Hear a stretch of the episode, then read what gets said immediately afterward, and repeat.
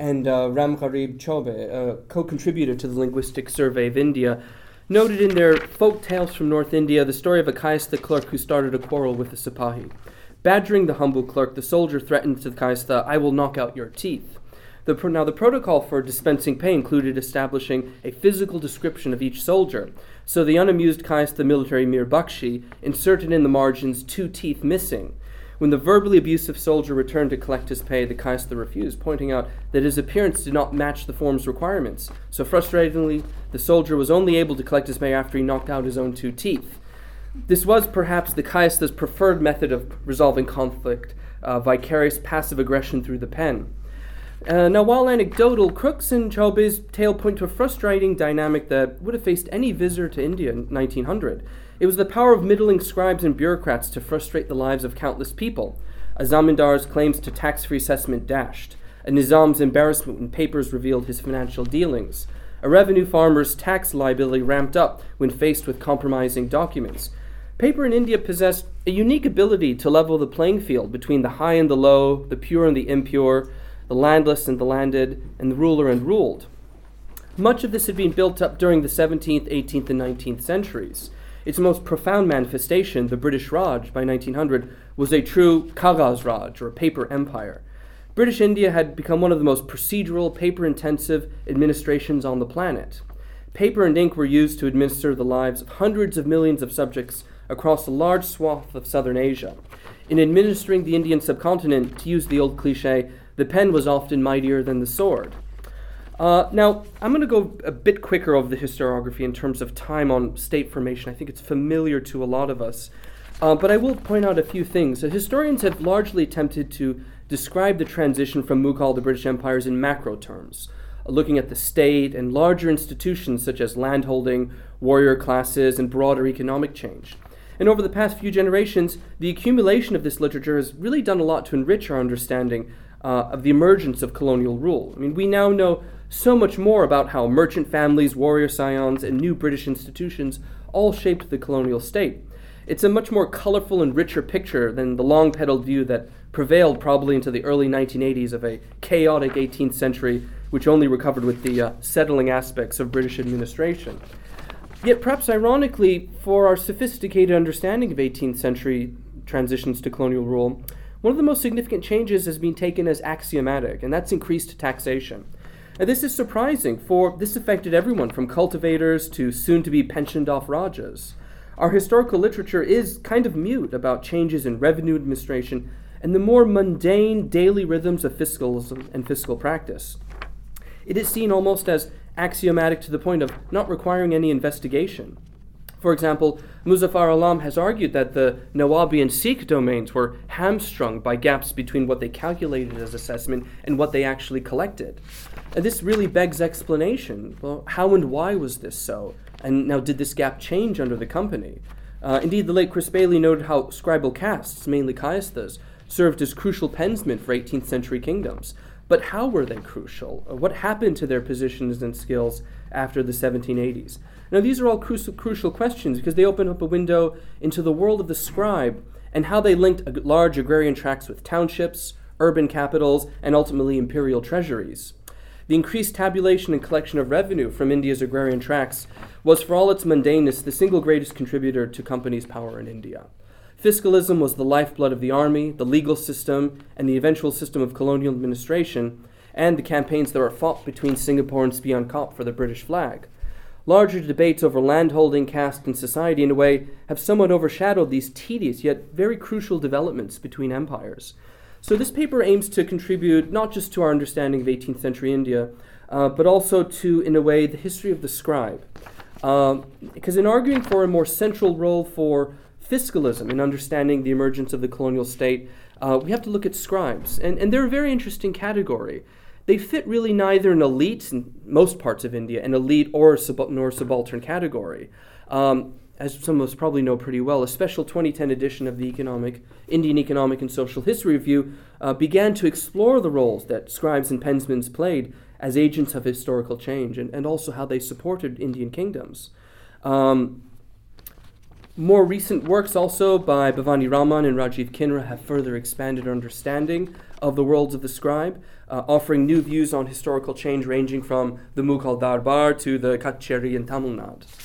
Um, so, what this paper aims to do is to explore the broader histories of a collection of scribal families known as Kayasthas, and particularly North Indian Kayasthas, not the, the Prabhus of Western India uh, for this paper. Uh, Kayasthas were a group who the late John Richards called the technicians of the state. They had integrated themselves into the middling ranks of paper managers, copyists, and letter writers. Some reached the heights of respected munshis and divans, authoring administrative manuals or uh, dastur al-amals. Yet, strangely enough, historians have paid scant attention to Kayasthas in India's modern history. And there may be a charitable explanation for this. Um, Hindustan scribes, for example, rarely engaged in revenue farming and advances for cash crop production. Also, Kayasthas, who dominated the positions of Patwaris and Kanungos, never graced a Mughal court or a governor general. They also possessed fairly ambiguous caste rank in terms of their Dvija or their twice born status. Indeed, probably Karen Leonard is the only historian to fully engage with Kayasthas as a group, demonstrating how they were essential for the Nizam's administration deep into the colonial period. Yet, long ago, some hinted at a far, far greater role for Kayasthas in North India's history. Eric Stokes once observed that Kanungos and Patwaris, who were almost overwhelmingly Kayastha, were the only real sources of revenue information for British settlement officers after the 1810s. For by the eight, early 1700s, these scribes had bolstered the revenue tentacles of Awadh, Bengal, and elsewhere. They increasingly shaped regional kingdoms, their accounts, and above all, their abilities to wage war. So, what I'd like to do now is start with a brief overview of the 18th century landscape in terms of fiscalism in regional kingdoms and practice. Um, specifically, pre British Awadh is a really good starting point, okay, from which we can draw some initial comparisons. What we see here, as demonstrated uh, by Richard Barnett, is that pre British Awadh had an increased appetite an increased fiscal penetration of the countryside. It was taxing more and more aggressively. Further explanation of the historical evidence also suggests that Awadh, between 1770 and 1830, witnessed a significantly ramped up revenue administration made possible by the Saxena Kayastha families of Unnao. What we see more broadly in pre British Awadh, in a way to a degree like Bihar and to some degree Bengal, is that revenue traditions and practices were more corporate and interconnected than their later, more legalized and procedural manifestations under the company. Harnessing the fiscal might of the pre colonial state involved a constellation of intermediary groups, uh, and it had exceptions and flexibility that, if anything, demonstrated a great deal of fiscal activity in 18th century Awadh. Uh, one particular Persian work, the composition of Muhammad Fiqh, or the Insha Fiqh, gives us a rich insight into how revenue collection worked in parts of Awadh before the British conquest. Now, the author uh, lived in late 1700s around Sultanpur uh, as a minor official for the Nawabs, and his son, Abdul Ahmad, later worked for, uh, for the British resident uh, in Lucknow. Now, Fiqh described the middle Doab district of Sultanpur in the 1820s, sort of a liminal period, when Nawabi authority was being sandwiched by increasing company demands and the Nawab's penetration of the countryside. What Fiqh offered was what we'd call a moral template for fiscal extraction. It was one that taxed intensely, especially surpluses, but was equally sensitive to the constellation of interconnected middlemen and individuals that actually made it possible. This interconnectedness was a form of binding which made a wide variety of groups, from cultivators to sipahis, in a way stakeholders in a much wider process. Uh, Fiqh argued that for any locale to be inhabitable, or adabat, cultivators needed to pay taxes on what he called the vegetative powers of the soil. And for this, sophisticated and accurate records were needed. And the volume could be stunning. These documents detailed a number of categories who paid, when they were made, and most importantly, who defaulted. But in a nod to entrenched realities, Fiqh understood the powerful fabric of local village society. He advised that it took time to persuade zamindars to re- fully reveal their holdings, knowing full well that fellow Hindu Kanungos and Patwaris played a very mischievous role in helping their, shield their lands from the taxman. But the system, if it was one, if we can call it that, does seem to have been effective. And we can look at this by looking at the overall revenues, for example, of the Unnao district, where the Saxena thus held significant sway and dominance. For example, under Akbar in, 16, uh, in 1600, Unnao yielded about 4, 452,000 rupees. Yet by the 1855, under the Nawabs, it yielded close to a million, nearly a doubling. and most of the gains had come after the 1740s. It also seems that both revenue farming, ijara, and revenue, direct revenue collection from cultivators, or amani, uh, were used, and it was fairly flexible. But it does seem that revenue farming, or ijara revenue, became predominant over the late 1700s. For example, in some Awadh districts, they grew shali rice, which was harvested roughly three months before the normal kharif crop, often around July or August. To further encourage increased cultivation, taxes paid in advance were rewarded with discounts or takfifs on future and current assessments. We can get another insight from one other North Indian scribe named Chatar Mal. His grandfather, Bakht Mal, wrote administrative manuals in the time of Emperor Muhammad Shah. Chatar's Guide to the Treasury, or what we could, uh, we could call it that, in Persian it's Divan-e Pasand, dates from the 1820s. It was a sophisticated system for accounting and agrarian taxonomy, and outlined a whole process of revenue collection that was nuanced and granular in detail, particularly punctuated by paper. Mal seems to have written this manual for the company with the aim of providing a guide to collectors who were fanning it uh, out across North India after the early 1800s. And it was kind of a regulatory guide, you know, sort of offering sort of insight as to how do you negotiate with farmers and the laws related to sharing and renting farms. It included methods for calculating the share of each farmer and describing the best periods of the year for planting very specific seeds. For example, each good that could be listed on sort of revenue form had a numbered index, which was used to multiply the different goods by its weight. So, in this sense, it was somewhat procedural, but they were not inflexible. For example, tax collectors, who we call malguzars, were required to make inquiries to cultivators through zamindars about failed or rotten crops, with the point being to calculate this into the rate of assessment.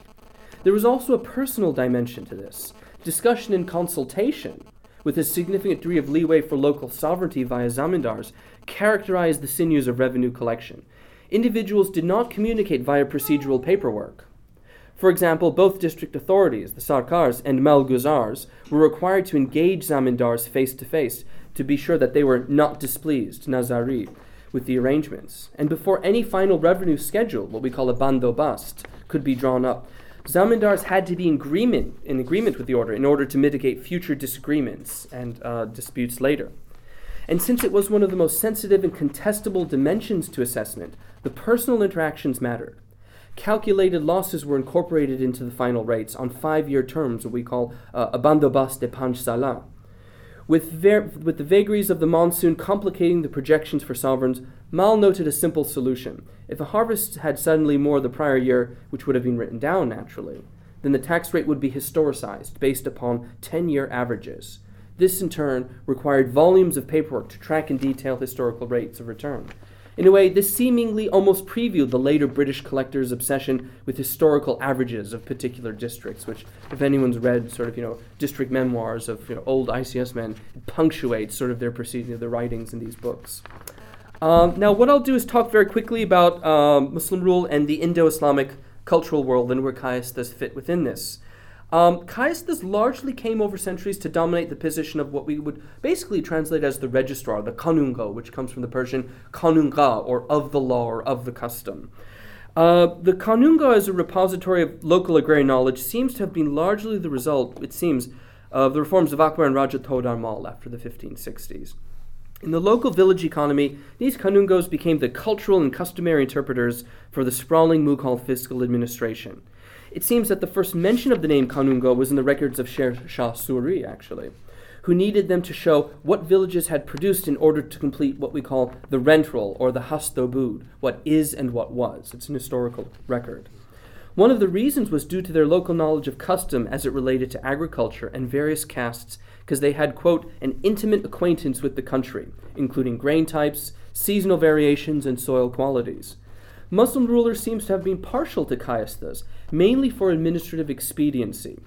They were considered, quote, the most trusted of the Hindus during the Mohammedan period, especially as Brahmins largely shunned service in North India under India's new rulers, save obviously in Maratha country. And what we see over generations that these scribes stitched themselves into the fabric of administration across North India.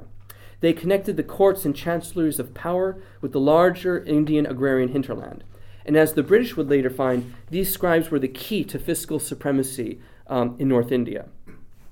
Now, Hindustan scribes and these kayasthas increased their ability to mold the character of regional states and kingdoms over the 18th century. Their skills of paper management and accountancy became increasingly important for uh, extending cultivation, documenting revenue receipts, and organizing military finance. They dominated the lower tiers of the broader all India Mughal revenue system. Kanungos and Patwaris became crucial transit points for these kingdoms and their agrarian hinterlands. For example, these officers made the tabulation of rent rates, the assessment, the jama, the audit of accounts, bujarut, bujarut, and the general wheels of revenue administration moved. Various kayasthas converted their skills and traditions of clerical service as registrars, secret letter writers, khufia navis, news writers, akbarats, revenue reporters, jama navis, budget number writers, shomar navis, and as surveyors. Kayasthas excelled particularly in the art of copying manuscripts from mankolat, which itself became an almost proto bureaucratic function by the late 17th century, in order to make duplicates of news reports, illustrated manuscripts, and secret political intelligence.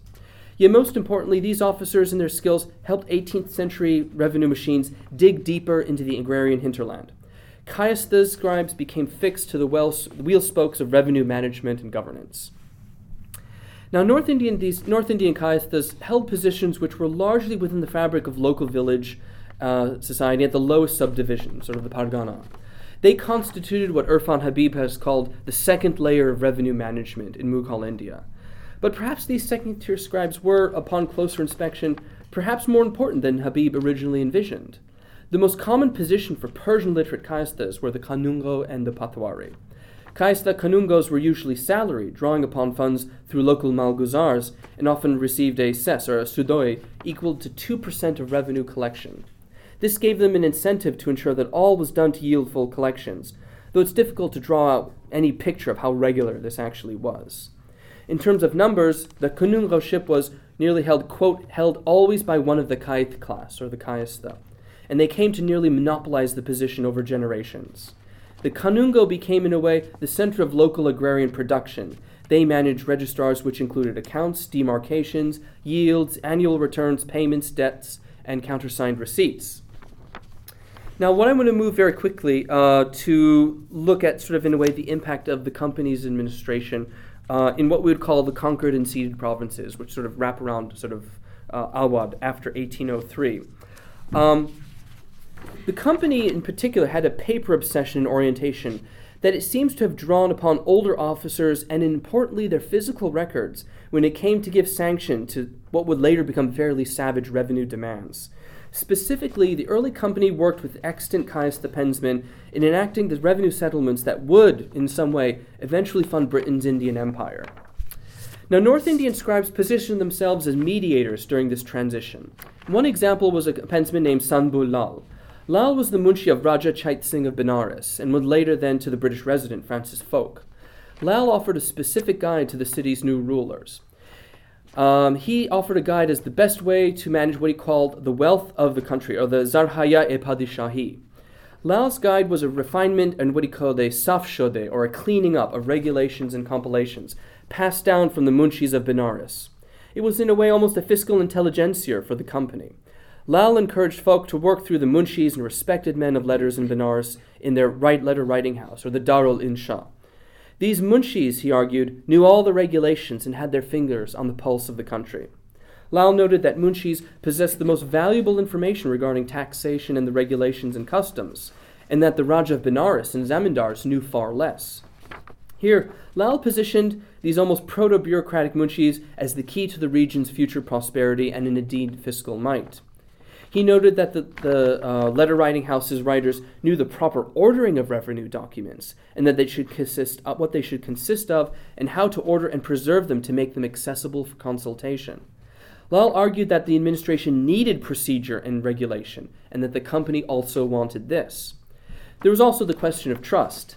Lal claimed that uh, the, for the Munshi, the Munshis were the most trusted source of fiscal information on taxes, land rights, and tenures. Unlike the mass of urzis or petitions, which Lal argued created instability, Benares' scribes uh, possessed the regulations and consistency, which would fit with the city's new, more procedural minded overlords. Lal invited Fowke to improve rather than uh, change the regulations, the zabata, for governance and taxes. And he urged the company to create a new administrative manual, which, perhaps unsurprisingly, would be authored by himself and the city's munshis. Um, so, what we see here is that beyond suggestions, uh, the pensman of Hindustan also provided very concrete fiscal knowledge for the company's early fiscal machinations. In Benares, under Jonathan Duncan, for example, Duncan saw, for example, the chasm between law and revenue collection as the difference between despotism and just regular administration. This desire that Duncan had to legalize revenue administration and the chain of processes therein is what partially propelled these scribes into newfound importance. Of the things they possessed in particular were jamabandis, or revenue agreements, and hastabuds, or historical rent rolls and these provided the factual sanction for these new imposed sort of uh, um, agrarian sort of assessments. These subordinate Hindu paper managers played a formative role in the company's North Indian settlements and were crucial to the company's first skeletal revenue structures. For example, the Kanungos of Sa- uh, Chhattisgarh uh, continually frustrated Jonathan Duncan's assessments during negotiations in 1785 and 1786, which kept him, as he put it, quote, helpless. They, not the company, possessed historical rent rates on paper, which gave them a negotiated hand in negotiating tax rates. Without these, these, the basis for negotiated rent rates could not proceed. For to gain any idea of what was collected before, settlement officers, by their own sort of imposition, needed to draw upon historical precedent. And outside of Benares, uh, Duncan saw local kanungos as the key to legitimizing settlements, as they had been, quote, far more ready to enter into kabuliyats, or revenue agreements, than in any place I have hitherto been. And Caius the Kanungos commanded significant local loyalty regarding collections of revenue and the storage of accounts, particularly in smaller villages. And in a way, this might explain why they rarely had legal cases brought against them in both uh, the criminal courts, the Nizamat Adalat, or the revenue courts, the Divani Adalat, and maybe why, perhaps, these scribes have escaped the eyes of historians. Such paper power was seen during Jonathan Duncan's uh, settlement of Shadiabad after 1785. Here, the local Kanungo's mastery force over paper forced one Mehdi Ali Khan to complain, quote, this year, Fasli 1196 or 1786, I am the loser of 2,640 rupees.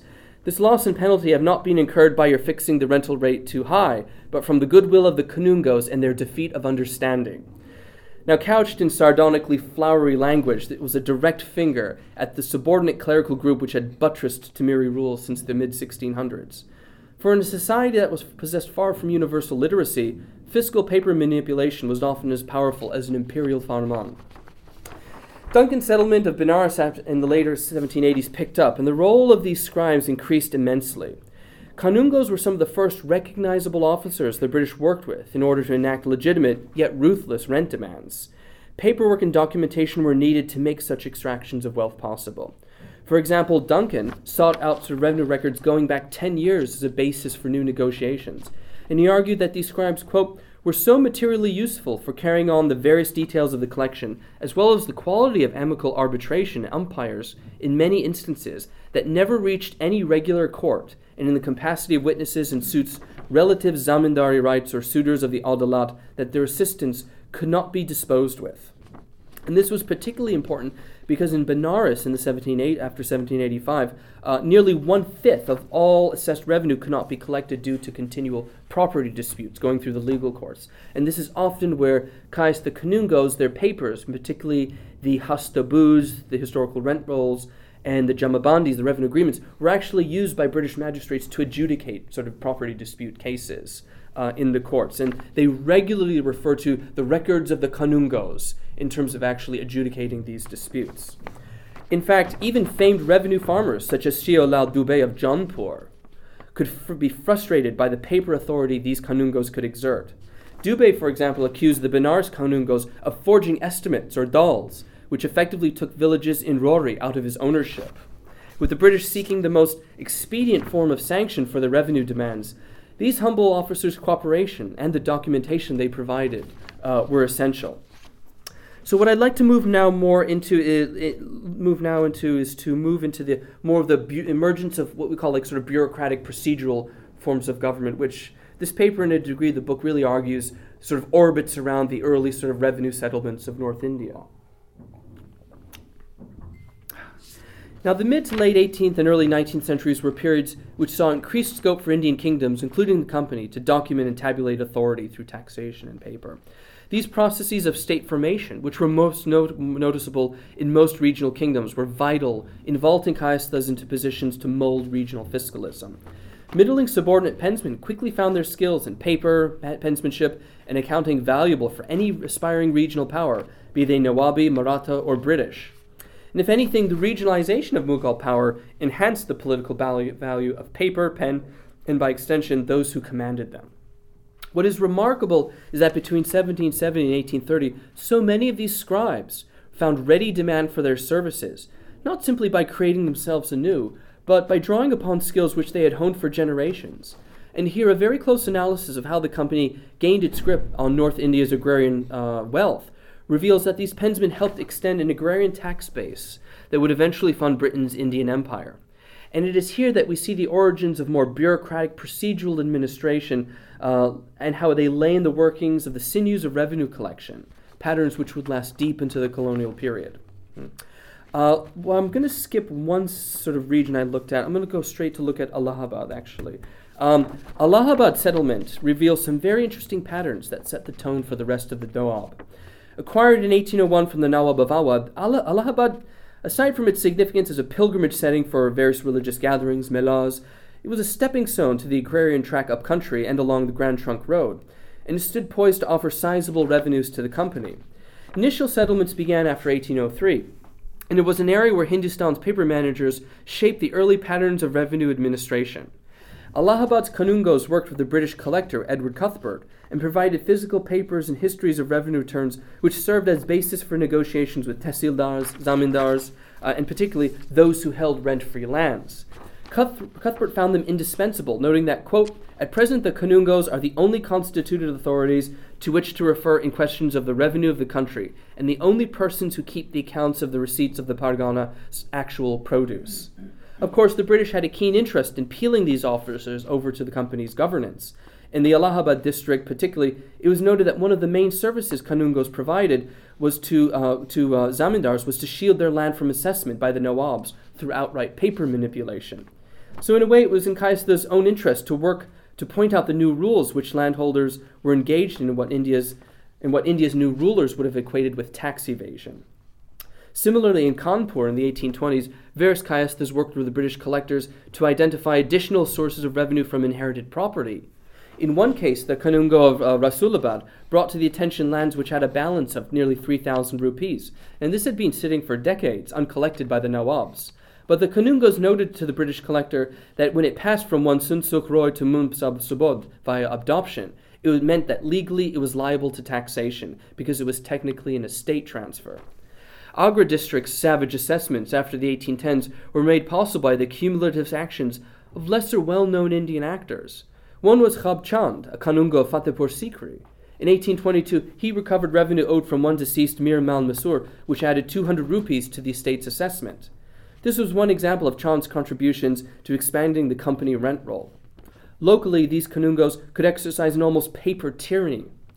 They could adjust the grain estimate or the kankut to punish or pamper loyal or disloyal cultivating castes, such as the Koeri in Bihar and the Ahirs of the Doab.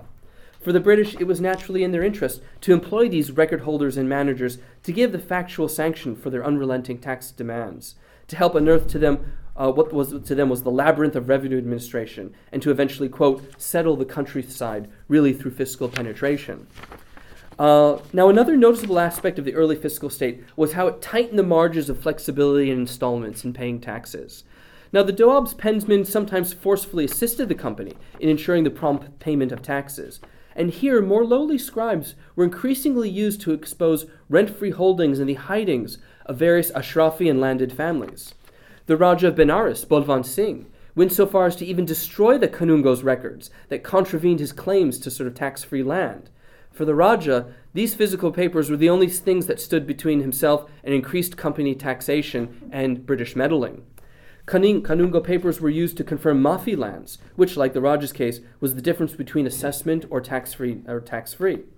The differences in the seemingly clerical categorization could be the difference between status via dispensed patronage or something less so. And in so many cases across the Doab and Bihari country, Pensman assisted the company in expanding its fiscal clause. That's because they were the local repositories of fiscal knowledge, custom, and practice. As one settlement officer considered the Kayas seal, quote, the most trustworthy attestation to private deeds and agreements regarding landed property. Paper and factual sanction was what India's new rulers wanted, and, in, and Hindustan's pensmen and kayasthas had plenty of it to offer. Um, another crucial dynamic we see in early colonial North India is that these scribes' uh, papers and rent rolls played an increasingly instructive role in altering property rights and adjudicating land disputes after the 1780s. Here in Benares, it's the real starting point with Jonathan Duncan. For example, Duncan gave Kanungos the authority to eject zamindars and leasing cultivators or patadars who refused to enter into agreement engagements with the company. In Allahabad later in 1808, a dispute broke out between one zamindar, Ganga Parshad, and the British collector. Um, Parshad claimed that his individual assessment was 50 rupees less than the previous years. Now, Cuthbert proceeded to consult the Kanungo, whose papers demonstrated that Parshad relinquished his zamindari rights, which had previously shielded him from the 50 rupee liability. Now, Parshad tried to conceal this from the new figure of authority, but ended up failing when faced with the paper evidence in the audience of the Kanungo and the British collector. He had his own property rights, proprietary rights altered rapidly as a, at a pen's stroke. And these scribes' paper, paper records played a role in the legalization of landholding. In judicial cases, Kanungo records were used by magistrates to decide between legitimate and spurious land claims. This happened repeatedly in Kanpur and Allahabad after 1803.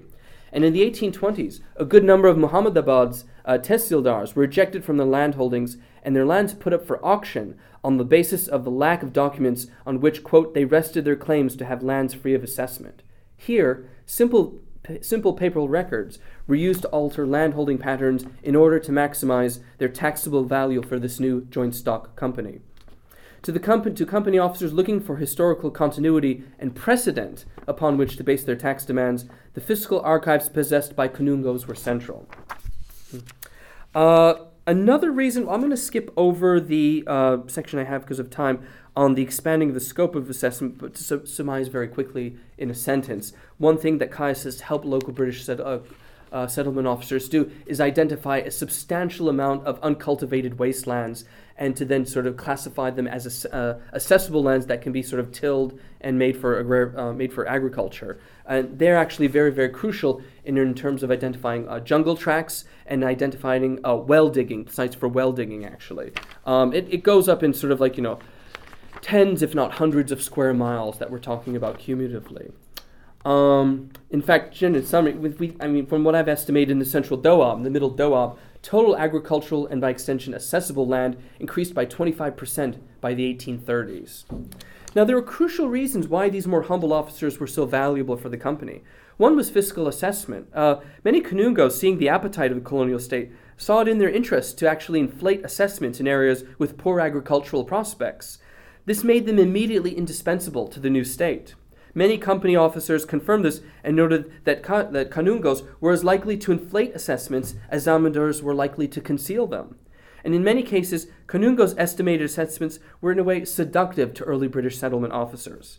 Their record's actual measurement, quote, generally gave a greater quantity of assessed lands than the original estimate. This happened in Agra after the mid 1810s, when Agra's assessment ramped up in three figure percentages. Here in 1815, the collector Alexander Ross seemed to have relied heavily upon the written records of the city's kanungos. He had each kanungo make a survey or a nazarandaz of the quality of land under current cultivation, and their estimates were checked against the records of scribes uh, Belas Rai, Lal Jimal, and Sheikh Ashraf. But the kanungo's records here gave a greater estimate of cultivated land. So at a pen stroke, their tax base was widened by nearly 16,000 bighas, or about 6,500 acres of land, which ramped up the revenue demand the following year. And to boot, Ross assented to the Kanungo's estimate that more wasteland could be brought under cultivation and, by extension, assessment. Similar developments took place in Kalpi in the 1820s, where the Kanungo's estimates tended to be higher than those of the Tehsildars. Even Governor General Moira noted, noted in his diary written on the Ganges that one of the main blotches of the company's short 12 years of rule in the Doab was the acquisition of auctioned lands made possible by native officers, and he clearly had the Kanungos of Hindustan in mind. The early company state also possessed an, an unprecedented efficiency in collection. Raising assessments was one thing, but actually collecting them was a whole other. And the company became frightfully efficient at this. Uh, in the Doab between 1818 and the 1850s, the company collected 99.4% of assessed lands. In Azamgarh and Jaunpur, collectors even managed to collect more than the assessed amounts. If the Mughals attempted for generations to crack what John Richards called the hard cyst of village autonomy, the British were far more successful. They achieved it by piercing it with procedure, fiscal sovereignty, and through scribal papers whose weight was felt even in the most remote village. Uh, now I'm going to talk a bit about some of the continuity and change that takes place during this transition. Um, early British agrarian settlements, you know, they unleashed new forces of intensity and regularity into Indian governance. But at the same time, this newfound intensity lent weight to forces that encouraged very uneasy coexisting sort of forces of continuity and change. Um, first, there was significant change in the fabric of revenue administration. By putting Kanungos on a permanent, regular footing, backed by funds paid out of the Benares treasury, the British firmly welded these old officers to the emergent state. Their paper, paper skills and their actual paper repositories became stitched into the state's new prerogatives and also became legal government property. Anand Yang, in his examination of the Saran district of Bihar under the permanent settlement, has argued that Kanungos lost out under the British. But if we take a broader look across the Doab, a lot of evidence actually points to the contrary. Many of the extent, these extant scribes were quickly integrated into the colonial state's fiscal apparatus. Okay? So, for example, as early as the 1780s, Jonathan Duncan uh, hired uh, Kanungos and made them, quote, refashion them into native registrars, and he saw them as indispensable. The collector of Kanpur in 1807 allowed their replacements, when a Kanungo died, to come from the same family. He said, quote, Where the heir of any Kanungo may be found capable, he should be preferable by the collector in his nomination for the sanction of government. In these early years, the company entrenched certain Kanungo uh, lineages, even if they cut down the overall number. And they were even made to take oath to provide true testimony under the penalty of adharma. Still, these scribes did experience significant change. Much of their daily workplace rhythms and aesthetics were radically altered as Kanungos and Patwaris, you know, Kayasthas were transferred from Persian literate gentlemen who managed revenue and distantly symbolized courtly culture into clerks who represented the emergent colonial state's bureaucratic and utilitarian authority. They were more bound by regulation than they had been under the Shia Nawabs.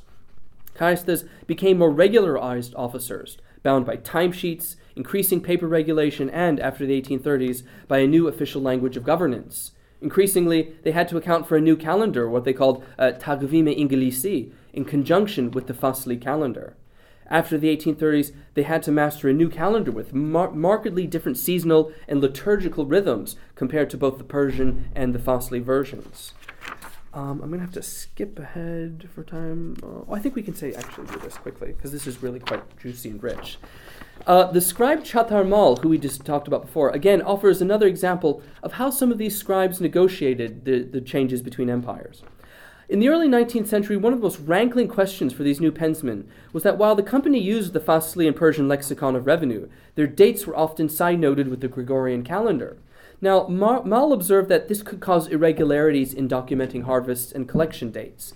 He noted that while the Fasli calendar was well suited to the rhythms of India's monsoon cycle, English seasons were disjointed from India's agricultural rhythms. Some months covered different lunar and solar periods. Mal therefore instructed a codex to calculate which Fasli months corresponded with what he called English months, or Ingilisi Ma. He wrote that while the company's calendar was based on the age of Jesus, Hazrat Isa, the months were set and inflexible. But the Persian calendar, the Tagvim Farsi, he calls it, and the Fasli calendar, which he called the Tagvim Padishahi, were calibrated with the actual changes in seasons.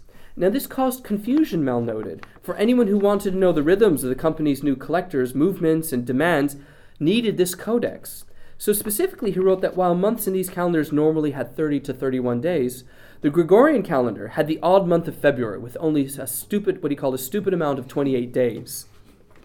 Mal noted that this codex was constructed to help to, uh, to help estimate the duration of the Rabi and Kharif seasons and harvests, and to keep the pulse of revenue administration consistent. He specifically wrote a chart to help distinguish between revenue agreements, bandobasts, uh, done according to the Fasli season and how they corresponded with English dates. Now, uh, in the last five minutes, I'm going to wrap up very quickly on uh, right here. Um, the effects of this, I'm going to go jump straight to the conclusion. I think that's best. Um, one of the major themes of this paper and, and indeed of the book has engaged with is the question of state formation. Okay, uh, while this paper has been only cursory, uh, it's tried to lay emphasis upon some of the more significant changes that take place in North India, particularly in terms of fiscal practice. Um, it's argued that for a new way of interpreting the emergence of the colonial state in India by specifically looking at the role of fiscalism, paper, and documentation. These scribal paper managers, combined with 18th century patterns of agrarian taxation, were vital for the emergence of modern patterns of governance in South Asia. The origins of these trends can be found in the 18th century India's political regionalization, which unleashed aggressive trends in assessment and managing revenue. This doubled in intensity with the company's agrarian revenue settlements, and these negotiations and regu- regulations were some of the most important early tendrils of the company's state. Questions of revenue were, of course, equally matters of legal landholdings, inheritance, and personal law. The embryonic systems of police and law, whilst adopted and changed, increasingly orbited around the need to secure revenue for Britain's Indian Empire. And what this was particularly the case with colonial law and how it came to anchor fiscal administration. And because of this, the governance in South Asia by 1850 had become far more paper oriented and bureaucratic than it had ever been before. The British early on altered the intensity and punctuality of revenue collection and anchored these processes more firmly in, in political authority. Compared to previous Indian sovereigns, the British were unbending with regard to the regularity, intensity, and paper orientation of land revenue, or what they called, quote, the one great customary source of fiscal wealth in India. British revenue collection had little patience for the process of settlement. It cared more for its expedient ends and bottom lines. This was reflected in the, in the, more intense legal sanction the company gave to surveying, property rights, and the enforcement of payment through courts and under magistrates. It had to be irrefutable and non contestable. Indeed, Muzaffar Alam has demonstrated how the Nawabi and Sikh domains in the 18th century were hamstrung by gaps between what they calculated as assessment and what they actually collected. But the British eliminated this gap with bureaucratic intensity, regardless of its impacts upon agrarian markets, landholding patterns, and sometimes the literal stomachs of India's cultivators. They transformed the late Mughal fiscal military state to that of a fiscal bureaucratic one, and they were able to more successfully weld Hindustan scribes to political authority than the Mughals' 18th century avatars. And this is where a significant portion of their success lay in the conquest of North India. Specifically in the Doab, Kayastha Kanungos became the go-to scribes and the early com- for the early company's fiscal claws that reached into villages. They provided the rent rolls, uh, the sanads, and the property registered that allowed the company to pump out unprecedented amounts of wealth. Um, the other main aim of this book and paper has been to shed new light upon the history of the scribe, uh, really as an active agent of historical change, or, or, more important one than I think our historiography has accorded. Uh, these North Indian pensmen provided essential fiscal documentation to rulers in 18th and 19th century India, which in turn facilitated the emergence of pop- modern paper driven administrations. The British were fortunate, for they were able to corral these officers and weld their skills to state prerogatives with a newfound intense regularity, and they in turn helped the company pump out substantial amounts of wealth and fiscal wealth. Kayastha's repository paper skills meshed very well with the more procedural nature of the company's fiscalism. Uh, this book has also engaged with uh, Bhavani Raman's recent work on South Indian scribes. Uh, now, Raman has painted a, a, a, picture of a South Indian scribe's world being transformed by the changing value of paper and attestation in uh, early colonial India. She's argued that changing values in paper which in process ate away at the mnemonic traditions of Tamil scribes, uh, consequently led to a wholly altered world in which South Indian scribes worked. Again, comparisons with North India offer some interesting perspectives. In the South, for, by comparison, there was a lesser, perhaps Indo Islamic administrative tradition that could be felt. In the Doab, for example, the value of paper partially explains the absence of mnemonic traditions that were pronounced in the Tamil lands. Raman also uh, seems to ascribe a little less agency to these scribes, seeing them in some ways as passive functionaries in a British driven colonial state. But this paper and book have argued that uh, these North Indian Kayasthas were able to shape substantially changes uh, through their fiscal records, land acquisition, when it came to the settlement of agrarian districts. And this became so marked that by, 19 high, by 1900, Kayasthas were so marked as a service caste that their ability to mold North India's governance led to numerous calls from British officialdom to cut down their numbers. Uh, Allan Octavian Hume called for the colonial, colonial government to, quote, tax the Kayasthas, who, while growing rich by the pen, oust their betters from their ancestral holdings, and then are too great cowards to wield a sword, either protect their own acquisitions or to aid the government which has fostered their success. Um, so, very quickly, we can take a step back talk about bureaucratic organization. Um, the present work here can also be enriched by engaging probably with a broader literature on bureaucracy and economic formation in modern states. Uh, recent work by the economist David Allen on the institutional revolutions of modern economies offers a useful comparison for India. Now, Allen has argued that the emergence of measuring and standardization was crucial in the rise of modern states noting that the aim of modern states was to eliminate variability and vagaries, whether it be in weather, agricultural forecasting, or fiscal planning. And colonial India was a perfect example. Averages and procedural paperwork were to whisk away the vagaries of the monsoon that had tempered pre colonial rulers for centuries. The British ruthlessly eliminated numerous gaps and what they called irregularities of the fiscal agrarian world between assessment and actual collections, between knowledge of the past and present tax rates, and between what they called Indian mendaciousness and British, quote, truthfulness, all in quotations, naturally. And of course, lastly, the ghost of Max Weber hangs over any discussion on bureaucracy and organizational rationality. Um, Weber's more famous concept of a rational legal authority has unavoidable echoes in the Indian context. Um, and this paper has attempted to show that in looking closer at these late, early, like er, these early pre-colonial fiscal traditions and practices, that the dichotomy between a traditional, what he called the Mughals, a patrimonial bureaucracy, and a modern rationalist bureaucracy looks a bit less, a bit more suspicious. Um, this is partially because 18th century India was already very paper intensive, and regional kingdoms were becoming increasingly so. What the British did was to rationalize the system to some degree between 1780 and 1830.